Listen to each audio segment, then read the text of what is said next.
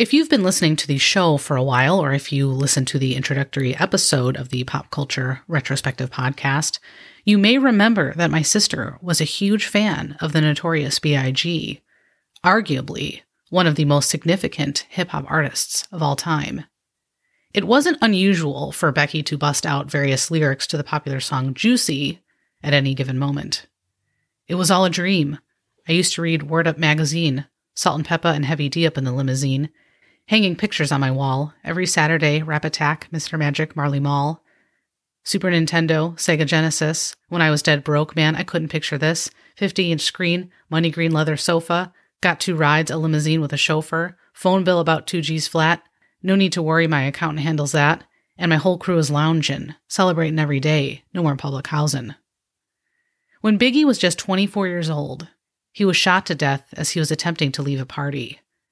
The world would again have to mourn the loss of one of the most gifted rappers to ever hold a microphone, as just six months earlier, Tupac Shakur was also shot to death following a boxing match in Las Vegas.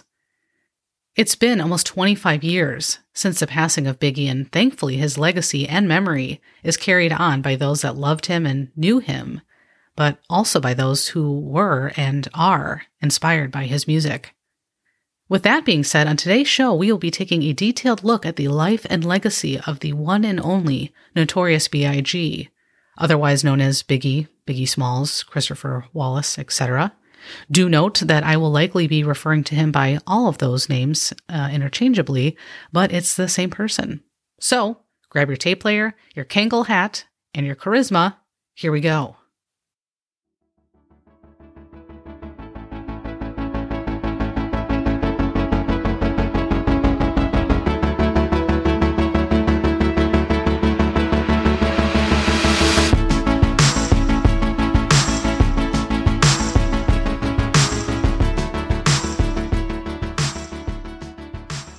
Hello, and thank you so very much for tuning into the Pop Culture Retrospective Podcast, a show inspired by and in memory of my big sister Rebecca and her love for all things pop culture, especially the people, places, and things of the 1980s, 1990s, and early 2000s.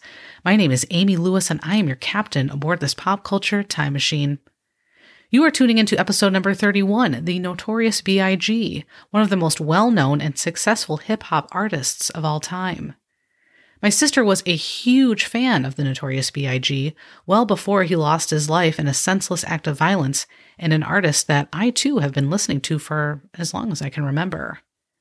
Although his life was cut incredibly and painfully short, his stamp on the world of hip hop is something that won't soon be forgotten. Let's take a trip back to the early 1970s in New York, shall we? Christopher Wallace was born on May 21st, 1972, in Brooklyn, New York, at St. Mary's Hospital. His parents were both from Jamaica. His mother's name was Voletta, and his father's name was Selwyn. His mother taught preschool, and his father worked as a welder and also in politics. Sadly, his father abandoned Wallace and his family when he was just two years old. Since Biggie's mother had to take care of her family on her own, and because she wanted to send her son to a good school, she ended up working two jobs just to make ends meet. Somehow she was able to raise her son solo and also take him to Jamaica every summer to spend time with her side of the family. Wallace grew up in a tough part of Brooklyn, so she worked incredibly hard so that he could attend a good school, a, a private school. This school, named Queen of All Saints, is where Wallace attended middle school. He excelled there, especially in English, and he was the recipient of many academic awards. His grades were consistently straight A's. By the time he was in middle school, Wallace was pretty well heavy set and was thus given the nickname Big. Despite his mother's sincere attempts to better the life of her son, by the time Wallace was about 12 years old, he started selling drugs and would soon have a pattern of police run ins and arrests. Also, by the time he was 13 years old, he was already six feet tall. One year for Christmas, Wallace was given a boombox and a few cassette tapes, including those by the Fat Boys, who I also listened to growing up. They sampled the Beach Boys' classic song Wipeout, which was pretty genius. And he also got a Run DMC tape. Wallace apparently really admired Run DMC. This began a lifelong passion for him with hip hop music. One year, Wallace and his friends saved up their money so that they could record hip hop music together. Eventually, Wallace transferred to George Westinghouse High School per his request. This school actually has a pretty impressive list of alumni and future stars, including Jay Z, Busta Rhymes, and DMX. DMX, who sadly uh, recently passed away. That's a pretty incredible list of alumni. Oftentimes, when school got out, Wallace would spend time with Donald Harrison Jr., who played the saxophone and lived nearby. I was not familiar with Donald Harrison Jr., as I've never been too much into jazz music. My parents certainly were. But, anyways, Harrison is originally from New Orleans. He was born there on June 23, 1960. His family history is deeply rooted in music. In fact, his dad was a Mardi Gras Indian big chief. He attended the Berklee College of Music. Eventually, he moved to New York, and like I said, he ended up living on the same block as Wallace and sort of served as a mentor for him. He'd take him to see a movie or maybe to go look at art. He was actually hoping to get Wallace to pursue music in some fashion as he was naturally gifted with music and rhythm, especially with drums. He's released dozens of albums and has played on many other musicians' records as well. But let's get back to Christopher Wallace, aka Biggie. Following frequent absences, Wallace dropped out of high school when he was 17 years old. Although he didn't necessarily think he could make a living creating hip hop music, he wanted to continue to hone his craft. He initially thought the only way he was going to be able to make a living was to sell drugs, unfortunately. The appeal of drug dealing was hard to escape from. Wallace and a friend of his were able to earn thousands of dollars per week selling drugs, certainly more than any other opportunity at that time. Despite a troubled adolescence, he loved music and performing music. He would often perform in the streets of his neighborhood with local groups like the Techniques and the Old Gold Brothers.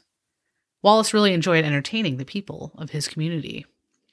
Taking inspiration from a movie called Let's Do It Again, Wallace created his first stage name, Biggie Smalls.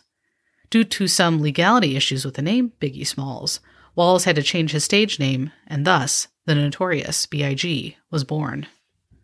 In 1989, Biggie was arrested for weapons charges, which led to him being on probation for about five years.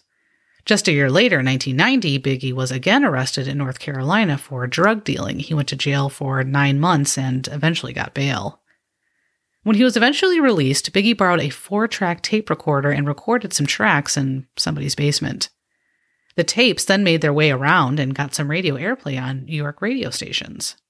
Source Magazine which is a major uh, hip hop magazine, somehow got a hold of his demo tape as well and featured him in their magazine in 1992. In the early 1990s, Sean Puff Daddy Combs, now P. Diddy, heard Biggie's music and signed him to Uptown Records. His debut came on a Mary J. Blige song called Who's the Man.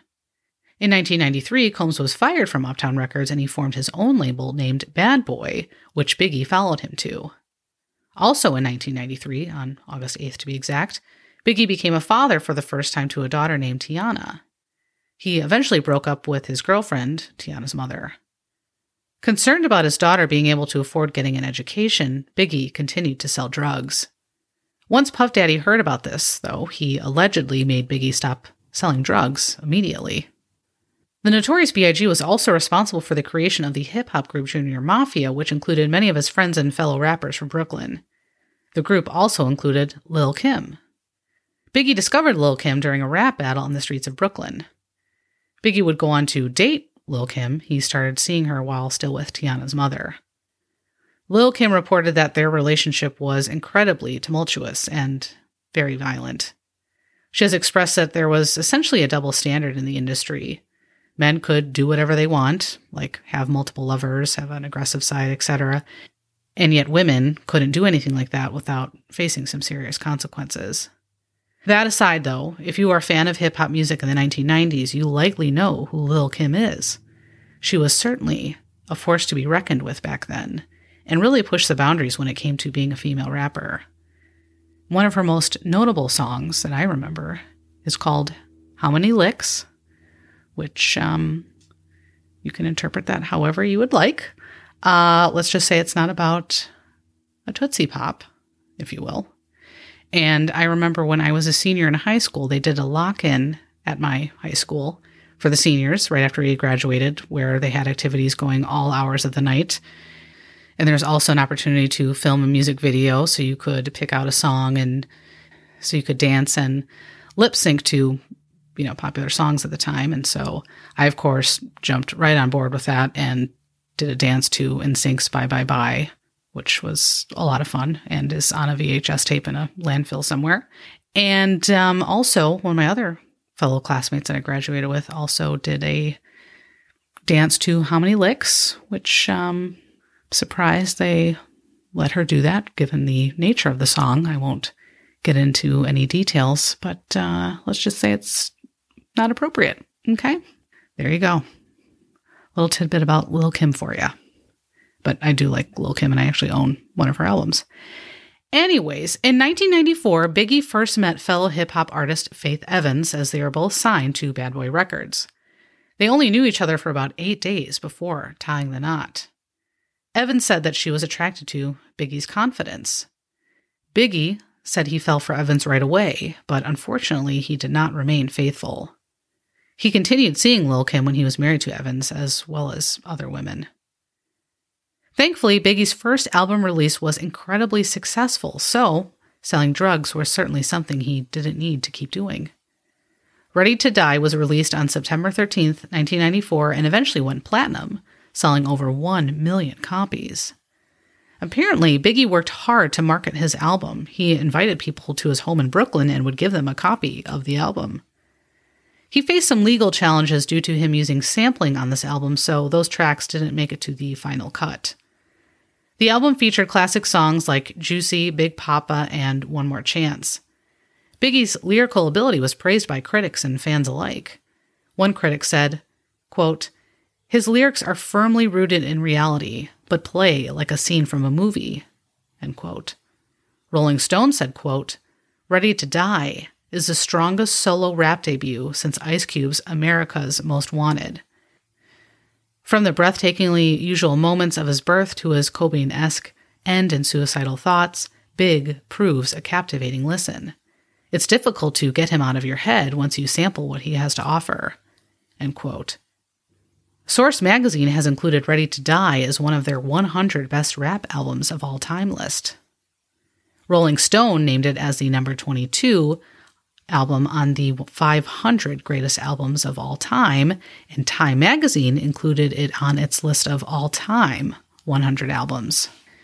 And while we are on the topic of the fall of 1994, let us review some other popular music at the time, which really reads like a who's who of music that both me, my sister, and I'm sure fans of the show remember fondly.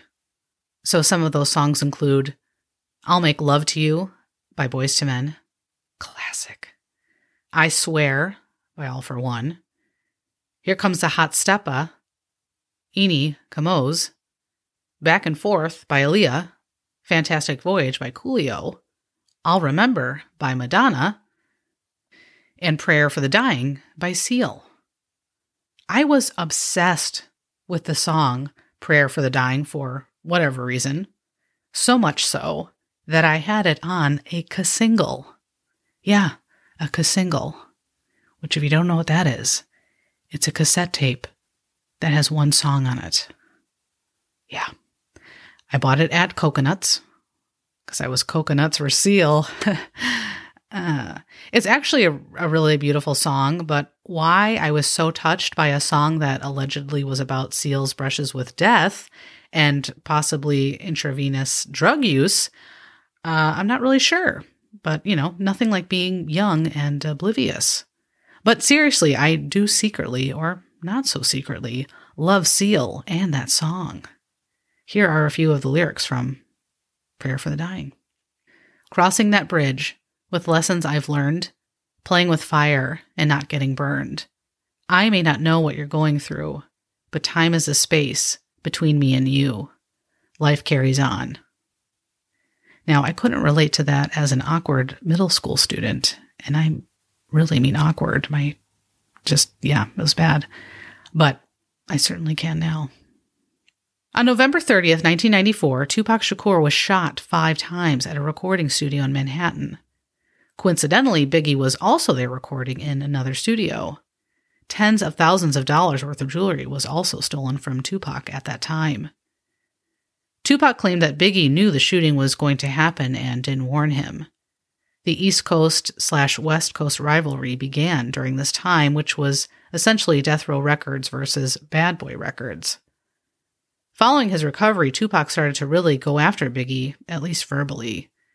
Apparently, though, Biggie never really reciprocated to return the threats. He was apparently scared for his life. He was afraid to say or do the wrong thing, so he did not engage with Tupac's disses and threats. Tupac would later admit that part of his motivation for essentially being so verbally disrespectful to Biggie was simply an attempt to sell more records. At one time, Biggie was quoted as saying, Please, all you MCs out there, all you fans out there, don't think Big gonna make a recording dissing Tupac or the West Coast because it's not going down like that. I can't even see me wasting my time or talent dissing another black man. What I learned during my research is that Tupac and Biggie were apparently relatively close friends prior to the whole East Coast West Coast feud. They first met each other in LA at a party hosted by a drug dealer. Biggie actually opened a few times for Tupac during some early performances. Tupac was incredibly impressed by Biggie's talent. Biggie would soon look to him for mentorship and one time even asked him to become his manager. Tupac, however, encouraged him to stay on with Puff Daddy as he knew he'd become a star with Puffy's support. In 1995, Biggie was awarded Hip Hop Artist of the Year by Billboard, and by the end of that year, Biggie was the highest selling male solo hip hop artist. On September 7, 1996, following his departure from a Mike Tyson fight in Las Vegas, Tupac Shakur was shot by an unknown person and died a few days later. The murder has never been solved, and his unfortunate passing just added to the already deep divide between the West Coast and East Coast rap communities. And if you are interested in learning more about Tupac Shakur, you can go back to episode number two of the Pop Culture Retrospective podcast. It is one of the first shows that I did. And I don't think I've listened to that recently because my first couple of shows are uh, just a little bit uh, of a challenge to listen to. I was new. I was new. I was figuring it out.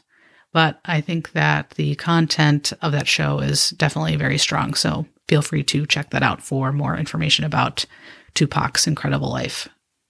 In October of 1996, Biggie and his wife, Faith Evans, welcomed their second child together, a boy named Christopher Wallace Jr. They were able to briefly reconcile for the birth of their son, but unfortunately, their reunion didn't last forever. Just before the unfortunate ending of Biggie's life, he had gone to California in part to try and end the East Coast West Coast rivalry. Later, on March 8, 1997, Biggie attended the Soul Train Awards. He was sadly booed by the attendees who represented the West Coast. He was so embarrassed that he walked off the stage and eventually went to an after party that was hosted by Qwest Records and Vibe magazine. It was hosted at Petersen's Automotive Museum in LA. In the early hours of March 9th, Biggie was shot while sitting in an SUV at a stoplight by an unidentified individual who was driving a Chevy Impala. He was killed almost immediately. When he died, he left behind not just his estranged wife, but two children, an already impressive music career, and also a screenplay that he was apparently working on. He also allegedly had plans to open a restaurant called Big Papa's, after one of his hit songs, which would be located in his old Brooklyn neighborhood and would serve the residents there 24 hours a day. A memorial was held for Biggie on March 18, 1997, in New York, in Manhattan. Thousands upon thousands of fans lined the streets in Brooklyn to watch the processional pass by. It went through his old neighborhood. The highest concentration of people were standing near his former home. Biggie's Life After Death album was released on March 25, 1997, just mere weeks after his passing. it has sold approximately 10 million copies. This album was also incredibly well received. In fact, many songs were nominated for Grammys, such as Hypnotize.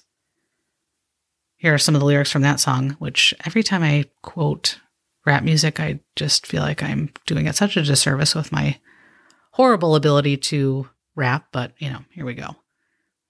Papa been smooth since days of underoos, never lose, never choose to, bruise crews who do something to us, talk go through us.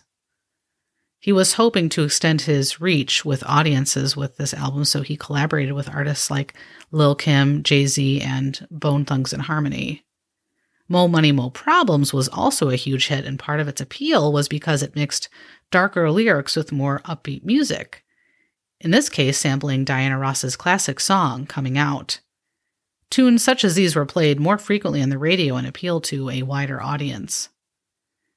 Biggie was featured and referenced on several songs on Puff Daddy's 1997 release No Way Out, including the classic song I'll Be Missing You, which samples the timeless song by the police, Every Breath You Take.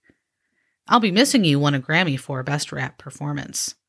Coincidentally, Mo Money Mo Problems, a song by Biggie, which we just talked about, was also nominated in this category.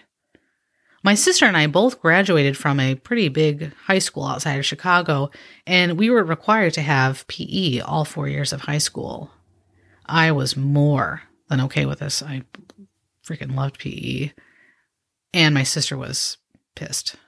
Anywho, one semester I got to take dance, and we had to do a dance routine to a music song of our choice. One of my classmates used the song Mo Money Mo Problems to dance to, and man, that was an awesome song, and it still is. Anyways, the Notorious B.I.G. was truly larger than life, and not just because he was over six feet tall and weighed, by some reports, around 300 pounds, some said 400 pounds. He was definitely a, a big person. He just had such a strong presence and had such unique and inspiring lyrics to his music. I am not even remotely an expert on hip hop or rap music, but as a pretty avid listener of this genre of music for the past 25 years or so, I think it's hard to argue that Biggie's lyrics were something that we had never heard before and will likely never hear again. No one could write and perform quite like Biggie.